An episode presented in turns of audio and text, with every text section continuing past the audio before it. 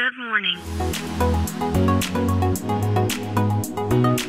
Bom dia, Califórnia. Bom dia, Brasil. Aqui quem fala é Felipe Janetti, diretamente de Palo Alto, Califórnia, no coração do Vale do Silício.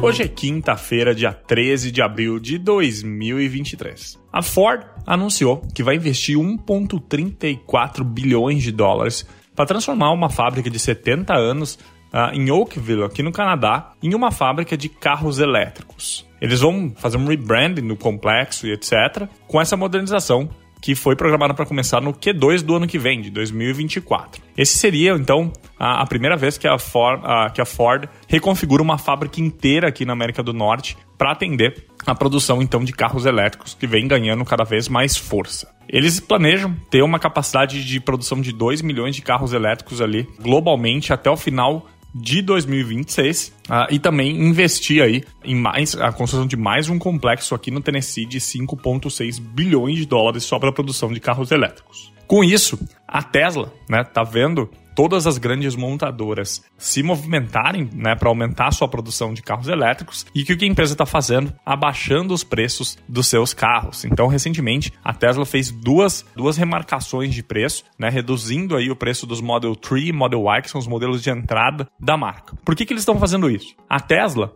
uh, tem uma margem nos seus veículos muito acima do que a média da indústria. Uh, a Tesla aí tem a margem parecida com os iPhones da Apple, por exemplo, né, de quase 30% de margem na venda de carro de cada carro. Em contrapartida, a média do setor né, varia de companhia para companhia, mas é de algo em torno de 7 a 8% de margem. Então, o que a Tesla está fazendo agora? Né? Ela está vendo esses movimentos uh, das grandes montadoras criando, investindo muito dinheiro nessas fábricas de carros elétricos e ela está resolvendo abrir mão de margem para ganhar mais o mercado. E uma vez que ela traz o cliente para dentro, ela traz o cliente para dentro do seu ecossistema e a chance da pessoa comprar outro carro que não seja da Tesla, ela diminui. Então, a, Tesla, com essa diminuição, com essa redução de preços, ela mantém uma margem bem acima das outras montadoras, mas ela ganha uma vantagem competitiva muito grande agora.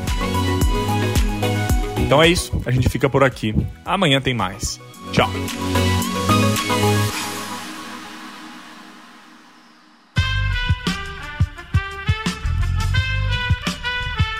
Esse podcast foi editado por Aerolitos Edição Inteligente.